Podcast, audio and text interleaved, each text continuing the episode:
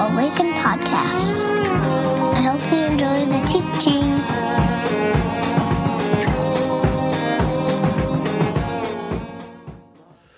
Good morning and welcome to Awaken. Uh, another week. You did it. It's an accomplishment nowadays. Uh, it's not always easy. So, uh, whatever you're bringing in today, um, it belongs. And we've created a space here for you to hold it lightly and let some of it go if possible. My name is Trevor. Uh, I am the Director of Student Ministries here at Awaken. Um, special welcome if you're new. Uh, can't imagine it's an easy time to connect to a church. Uh, and so, if you're looking to do that, the best way is through the Awaken website. There is a connection card process.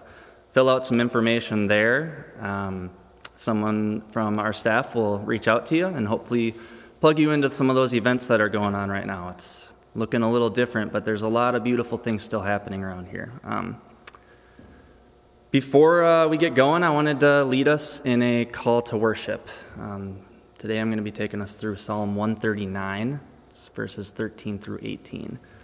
Um, before I do that, I just want to uh, encourage you, invite you, if you will, to take a second and pause. Bear in mind everything that's going on in your life right now. Find a comfortable position. Maybe Take a couple breaths. Close your eyes if it helps. Whatever you can do to really enter back into your body right now. And I'll read these words over us. For you created my inmost being.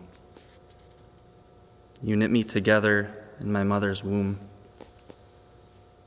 I praise you because I'm fearfully and wonderfully made. Your works are wonderful, I know that full well. My frame was not hidden from you when I was made in the secret place. When I was woven together in the depths of the earth, your eyes saw my unformed body. All the days ordained for me were written in your book before one of them came to be. How precious to me are your thoughts, O God. How vast is the sum of them. Were I to count them, they would outnumber the grains of sand. And when I awake, I am still with you. Amen.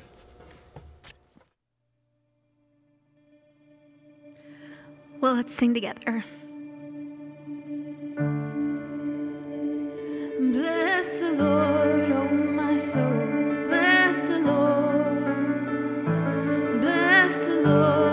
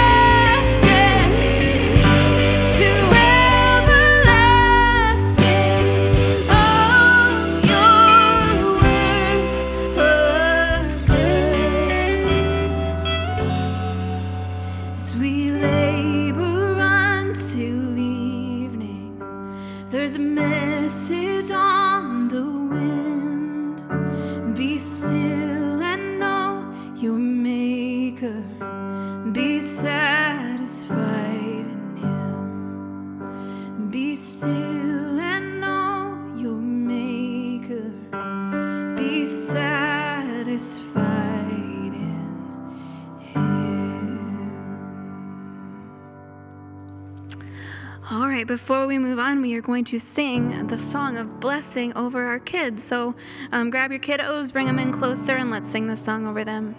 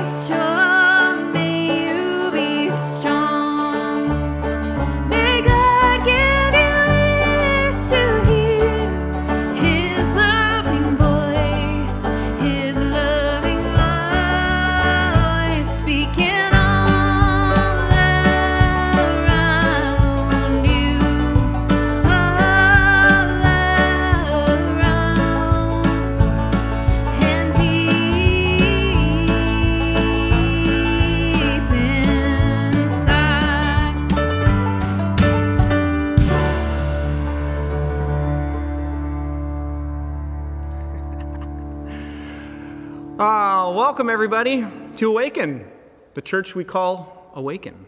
Uh, my name is Micah. I'm one of the pastors, and I'm glad to be with you today. Uh, I want to start this morning actually with a poem. it's a poem by uh, John O'Donohue, and uh, it's called For Presence. So settle in for this little reading. It goes like this Awaken to the mystery of being here. Enter the quiet immensity of your own presence. Have joy and peace in the temple of your senses. Receive encouragement when new frontiers beckon. Respond to the call of your gift and the courage to follow its path. Let the flame of anger free you of all falsity. May the warmth of your heart keep your presence aflame. May anxiety never linger about you. May your outer dignity mirror an inner dignity of the soul. Take time to celebrate the quiet miracles that seek no attention. Be consoled in the secret symmetry of the soul. May your experience each day as a sacred gift woven around the heart of wonder. So, welcome back, friends, to week five of our series called A Long Winter. Um, we've been ex- engaging and exploring these different practices um, in hopes that they would get you through what is a long winter. Uh, a long winter separated from each other by a pandemic and all sorts of other things happening in our lives. But practices that I hope nourish you uh, and your faith and your spiritual journey. So, over the past five weeks, we've looked at the prayer of examen, we've looked at creation and nature, we've looked at fasting, and last week, imaginative, uh, excuse me, imaginative prayer and lectio divina. That's easy for me to say. And today, I want to look at the practice of embodiment. And I got to be honest with you, when we were talking about this series and embodiment as a whole week of teaching, or a, uh, a whole week on embodiment and a teaching to go with it, um, I was a little, uh, uh, well, what shall I say? I was, I was not certain that it was going to make the cut. Um, I, I, I thought, what is embodiment, anyways? You know, everybody's talking about it. It's a bit of a buzzword, and I tend to be a little skeptical if everybody's talking about it. But um, our team, our worship planning team, got together, and it's mostly women on that team. And thankfully, um, stereotypically, I will say, women tend to be a little more connected to their bodies than men. That's not always the case, but sometimes, most of the time. and so they began to present a case as to why we should, in fact, um, talk about this idea, this topic of embodiment, and that we needed a whole week on it. And so um, they didn't have to talk long before I was convinced. Uh, author J.N. Farrar writes this. She says, The mystery of incarnation never alluded to the entrance of the Spirit into the body, but rather to its becoming flesh. It's not that this, it enters the entrance of the Spirit into the body, but rather it's becoming flesh. So the body is the spirit made flesh. And so to live fully aware and connected to the flesh of the human body and simultaneously fully aware of the divine presence wrapped up in this body, this spirit is to live an embodied life. Uh, Richard Rohr, in his book called The Divine Dance, opens the book and, and claims essentially that Christians, more often than not, Christians aren't actually Trinitarians, but rather they're monotheists.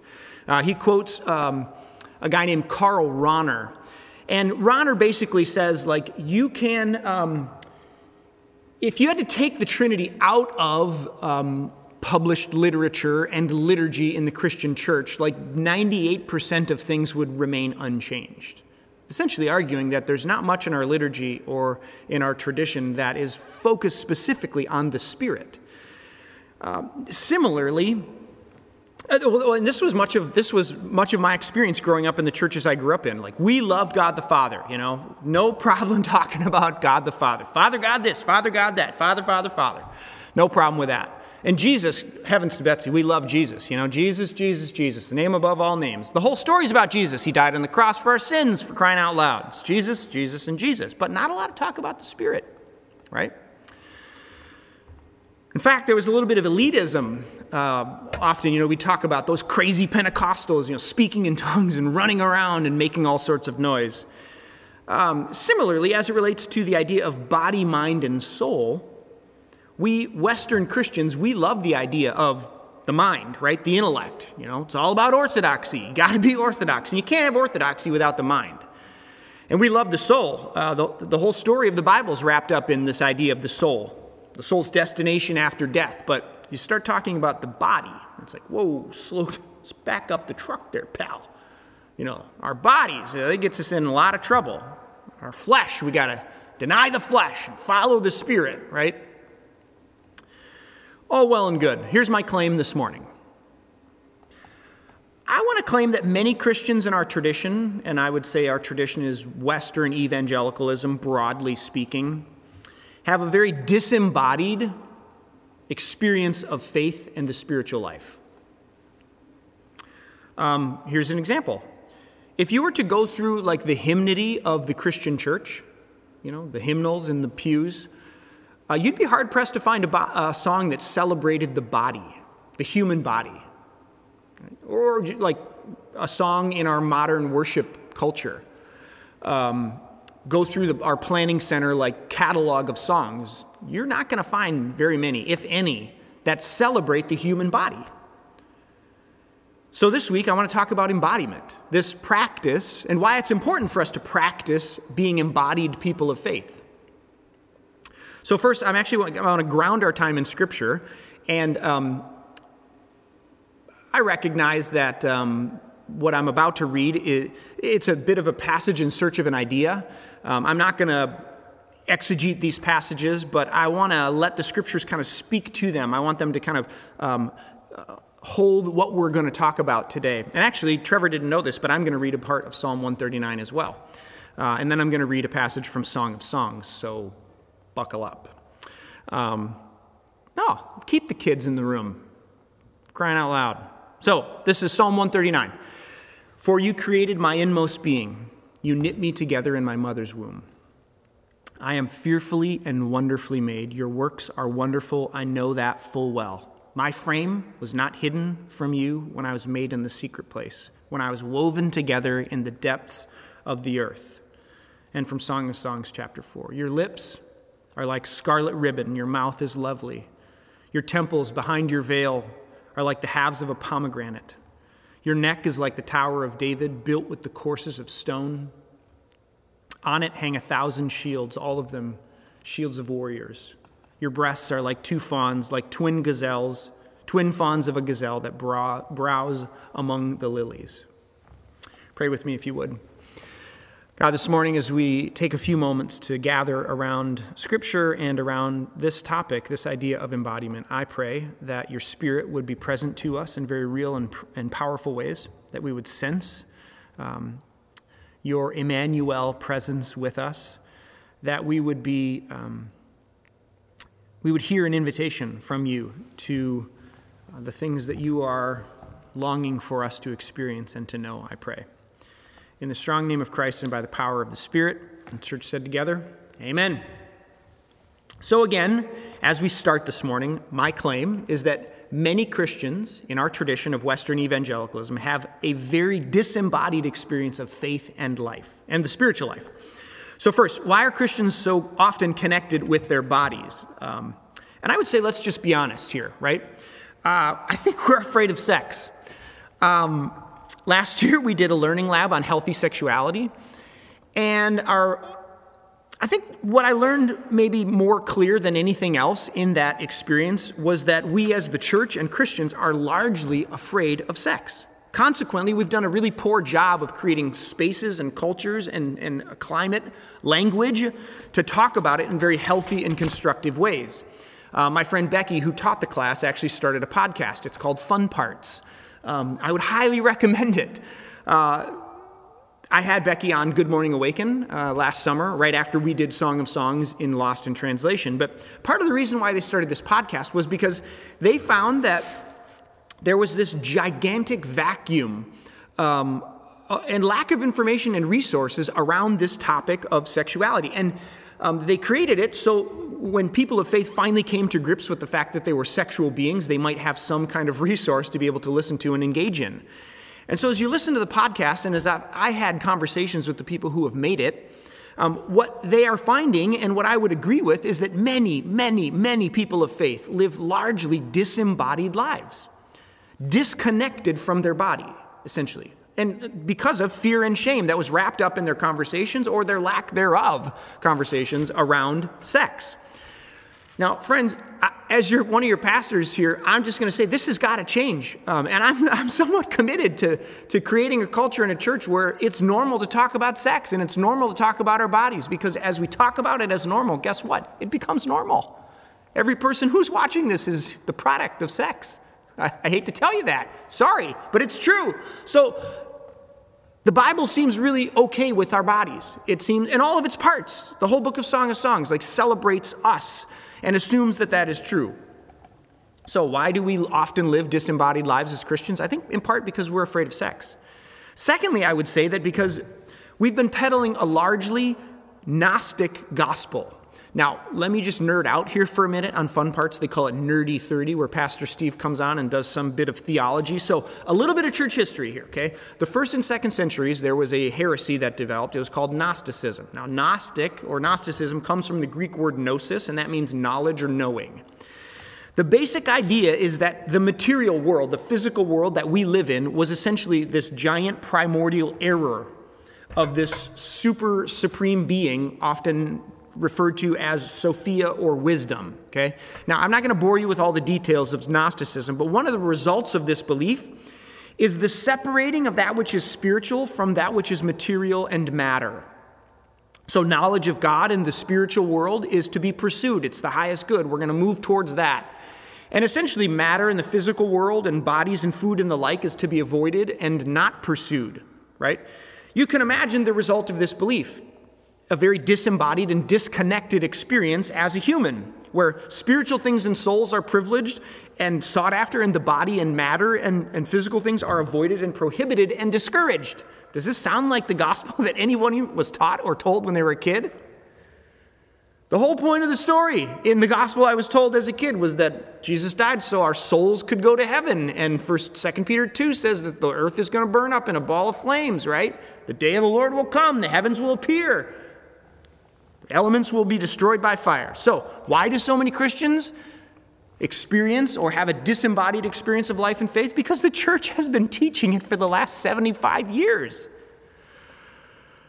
so, it's no wonder that so many of us feel this way. If anyone's interested in this topic, I would strongly recommend a podcast called Apocalypse, or it's called Throughline. It's by NPR, and there's a specific episode called Apocalypse Now where they sort of trace the, the, the history of evangelicalism. And you can, be, you can see in this podcast, like the seeds of what I'm talking about this disembodied and disconnected from our bodies gospel that we've been talking about. So we're scared of sex, the gospel, we've been told the gospel that's encouraged a disembodied faith. And third, I would say, the values of independence, autonomy, and freedom. independence, autonomy, and freedom. For us in America, we have to reckon with the fact that independence, autonomy, and freedom are, it's the game. It's the highest good. Our entire national narrative is, is wrapped up in this idea. We formed a government in opposition to the monarchy because they wanted us to stay dependent on them. But no, we're independent, man. We're Americans for crying out loud. And the autonomous, so you have independence, the aut- autonomy, the autonomous rational self is the enlightenment of the zenith, or the, uh, the zenith of, of, the enlightenment. It's like the, the whole point of the Enlightenment project. Descartes bases the very foundation of being, not in relational terms, but in autonomy and rationale. I think, therefore I am. And then freedom. This is the bedrock for the animating narrative of the American project. And we have people who are willing to die for what they think it means. If the last three months has taught us anything, it's taught us that. But let's think about this. Like having a body, so you have independence, autonomy, and freedom. But having a body screams at you every day that you are not independent, but in fact dependent on all kinds of things food and clothing, to be for one. That you're not autonomous and that you're not free, but you're actually bound in relationship to the people around you. I mean, think about all the things that are deeply satisfying in the human experience love, sex, food, friendship, family, they all require a body. A body is the foundation of our deepest joy. Rachel Coleman, in The Practice of Embodiment, writes this She says, Our dependency is not our downfall, but the very means of our elevation. I think this is part of why COVID has been so debilitating and terrifying. I mean, think about this. The very vessel through which we experience the deepest content of the human life is now the carrier of a deadly weapon, often unknowingly. That's an unsettling idea, and it's real.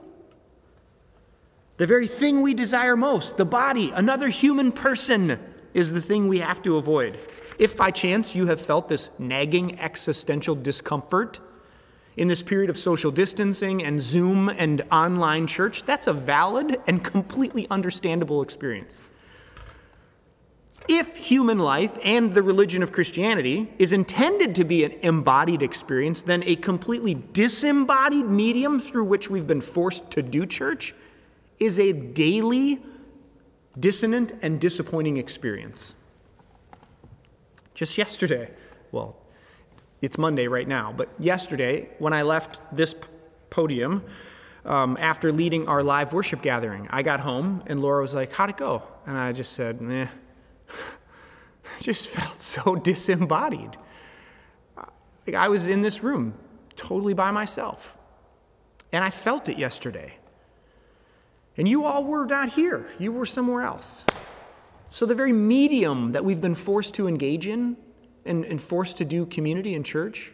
And I'm grateful for all the ways that people are like, you know, going above and beyond and sacrificing and like, we're, we're doing it. We're, we're, we're committed to each other. So we're staying in it.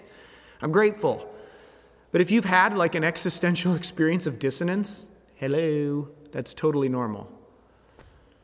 So I would argue many Christians in our tradition, Western evangelicalism, have a, have a, have a very disembodied experience of faith and spiritual life for those reasons, right?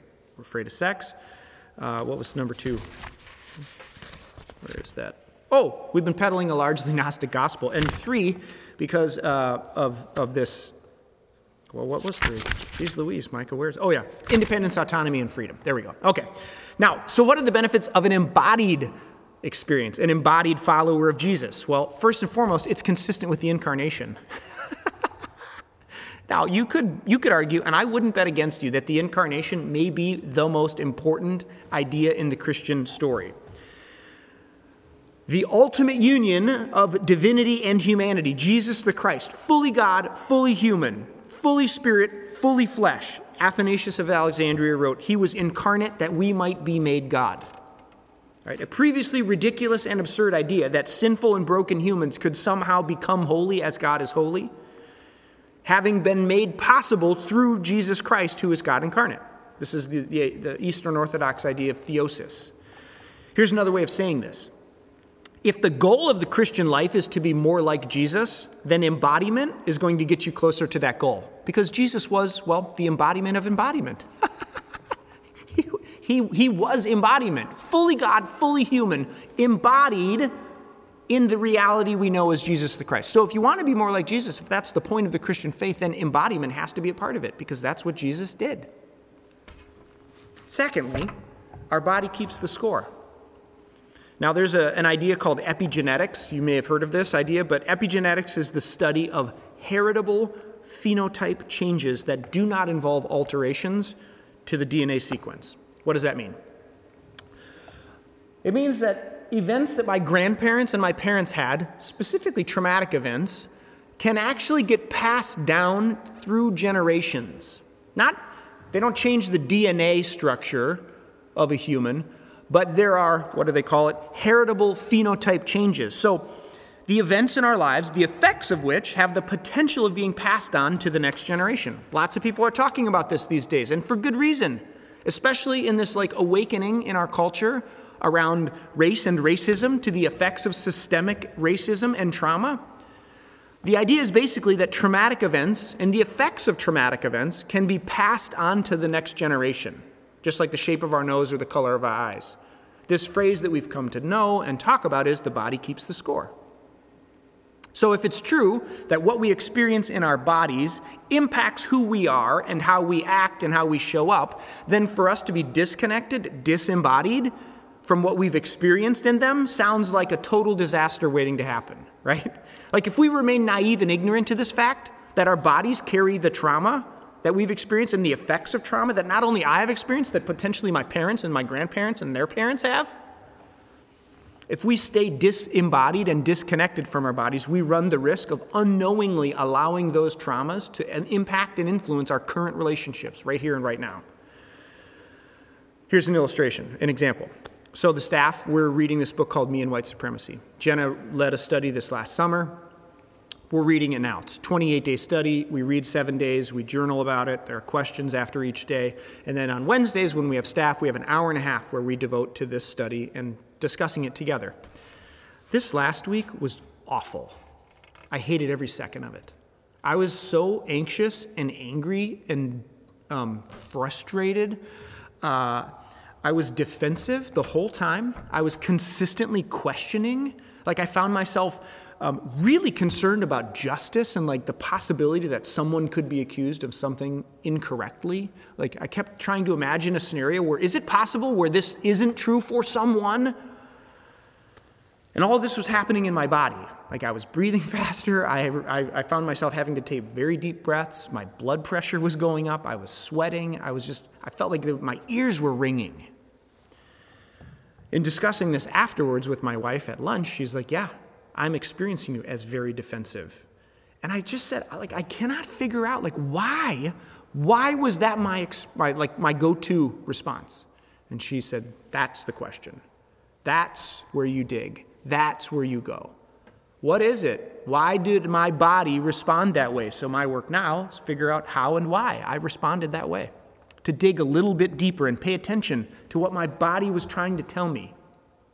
Side note, there's all this talk about anti racism and that being a good thing. And I agree. And we as a church are saying we want to be about the work of anti racism. Guess what? You can't do the work of anti racism as disembodied Christians. So, if that's something that's important to us, then collectively we have to be moving towards being embodied more and more, embodied and connected to our bodies as followers of Jesus body, mind, and soul. Lastly, what are the benefits of an embodied follower of Jesus? It's consistent with our value of authenticity. Like we, we've said, authenticity is a value to the degree that we painted it on the wall over there. And for many of you, and I know this because you've told me, your struggle with church and pastors and Christians and leaders has been, often, is wrapped up in a lack of authenticity that you see from people like me and stages like this. You've experienced a lack of integration in, from the spiritual leaders who've attempted to lead you. And authenticity requires integration. Bringing together in union sometimes two dissonant ideas or, or um, opposing ideas. So, what are the benefits of an embodied Christian? If authenticity and becoming whole and integrated is important to you, then embodiment will be required in that work. Becoming aware fully of living in this body, my flesh as a human, and becoming fully aware of the divine spark that is in me, the Spirit. Becoming aware of the image of God present in me. This is the work of embodiment. For many of us, we've lived disconnected from our bodies, myself included which is part of the reason why I didn't want to do this. But for all sorts of reasons, many of which I've argued today. Maybe because of the fear of sex, maybe because of this creeping heresy of Gnosticism in our good news, maybe because we've believed that this lie of independence and autonomy and freedom is actually what is best for us. But the Christian story rises and falls on the embodiment of God in something we call the incarnation, in Jesus. And if we stay disconnected from our bodies, these bodies which are keeping score and helping us, trying to tell us things, then I don't know if we can walk this road of becoming integrated and whole and embodied spiritual beings. But if we do, if we listen to these bodies, if we learn to live in them, body, mind, and soul, then this idea of becoming fully human and fully spirit, embodied as a human, is possible for us. And I believe it's the best life. Let me close with this. Twice in the last couple of weeks, I've had an experience where somebody asked me a question. And it was, I don't remember the context of each of them specifically, but the gist of it was like, how did this make you feel? And so I jump in and I start talking and I answer, uh, you know, I'm describing something about this or about that. And making a statement about something else. And after I finished, the person's, in both instances, looked at me and said, Micah, how did that make you feel? Like I didn't even answer the question. Uh, newsflash some of us have a hard time knowing what we're feeling. And even more than that, how you feel it, how or where that feeling shows up in your body. So, my hope and prayer as we spend some time talking about this is that the importance of embodiment is raised, that you begin to see a case being built for this is work we need to be doing, that we're being invited to do, to be increasingly connected to these frames that we live in. That it's not just all about our heads and what we believe to be true, or not even just about our souls, but about these bodies. And that as we do, we would become integrated and whole beings. That we would be embodied followers of Jesus. And in, in that, follow in the footsteps of Jesus, who was God incarnate, God in a body.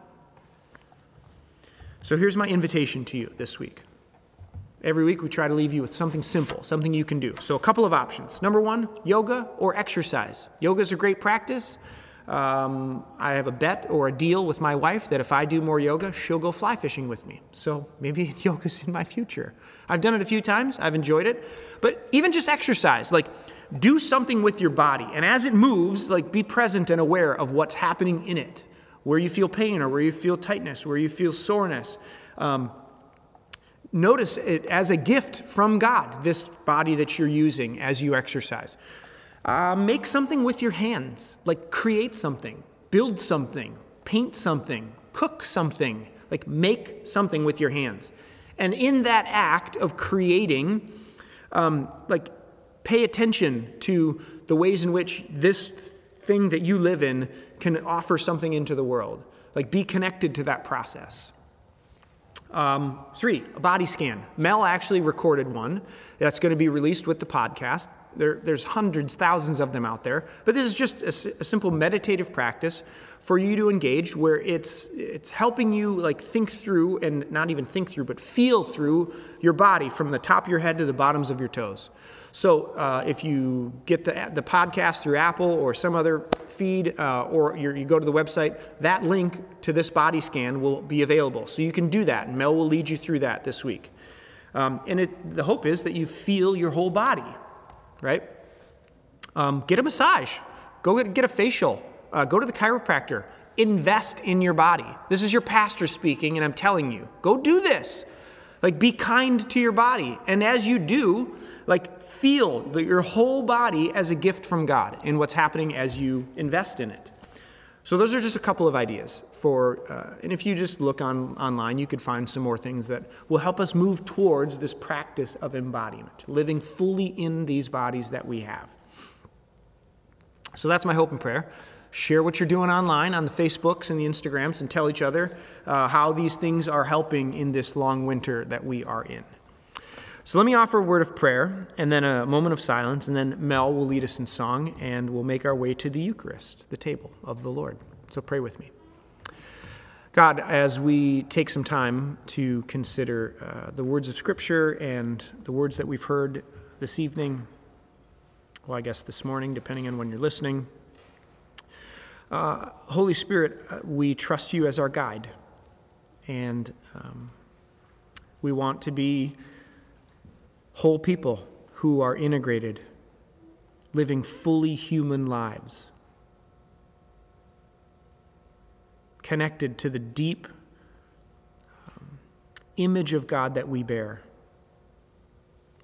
So I pray that in these next few moments you might do your work, and whatever our invitation is this week, that it would be clear. I pray.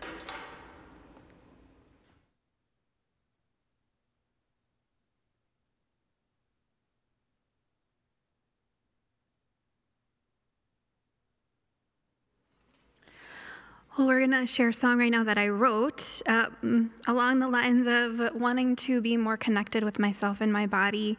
Um, we were going through a book as a staff called My Grandmother's Hands earlier uh, in 2020, and um, I was encouraged to take a moment to just connect and notice where I might be feeling tight or constricted or um, and, and the message that I was encouraged to share with myself was to tell myself that um, I am safe and I belong in my body.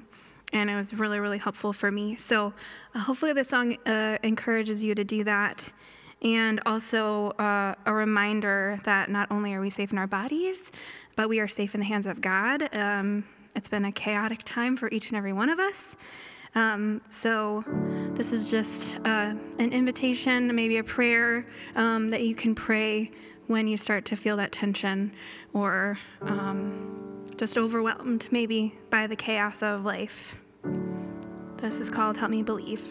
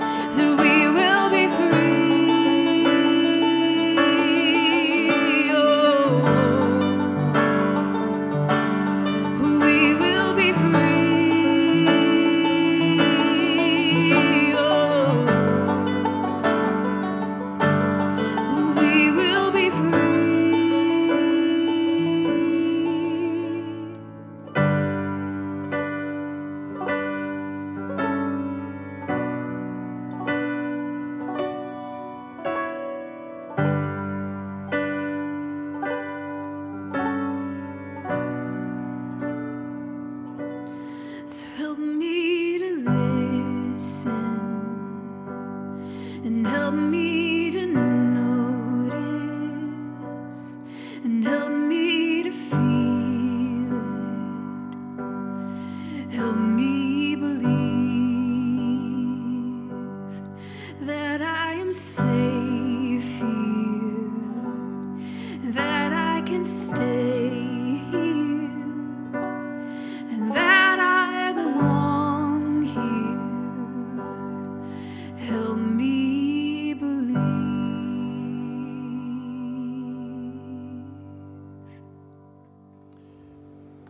think it's actually fitting that we um, end our time with communion, Eucharist.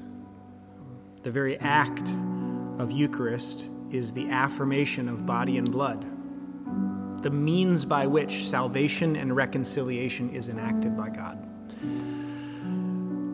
In the body and blood of Jesus, God chooses humanity to repair and restore. So on the night that Jesus was betrayed, he took bread and he broke it. And he said, This is my body, which is broken for you. Whenever you eat of it, do this in remembrance of me. The same way, he took a cup and he blessed it and he said, This is my blood shed for you. So whenever you drink of it, do it in remembrance of me. As we make our way to this table, it's important to remember that this is the table not of the church, but of the Lord. It is made ready for those who love God and those who want to love God more. So come, you who have much faith or you who have little, you who have um, been here often or not been here for a long time or ever before, you who have tried to follow and you who have failed. These are the gifts of God for the people of God. So come, not because I, your pastor, invites you, but because the Christ, the embodied one, invites you to come and be filled, to be known, to be put back together at the table. So as you take the bread, I invite you to hear these words The body of Christ, broken for you. Take and eat. And in the same way, I invite you to take the cup and hear these words The blood of Christ shed for you. Take and drink.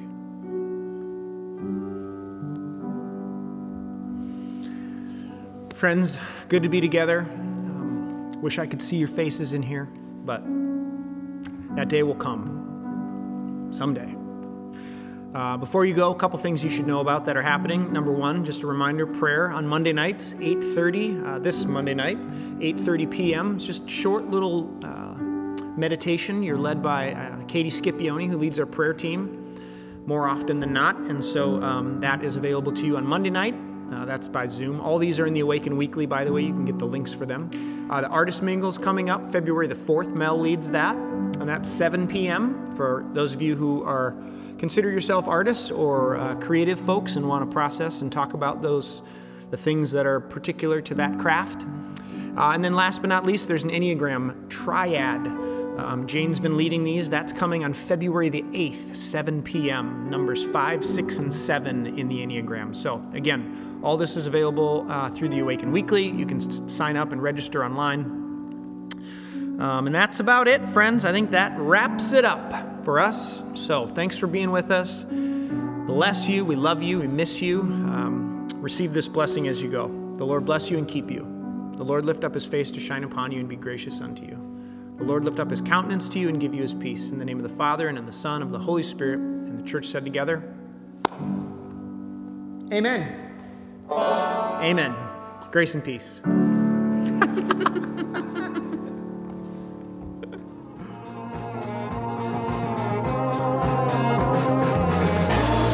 Find us online at www.awakencommunity.com or on Facebook at www.facebook.com backslash awaken community. or on Twitter at Awaken Community. See you next time.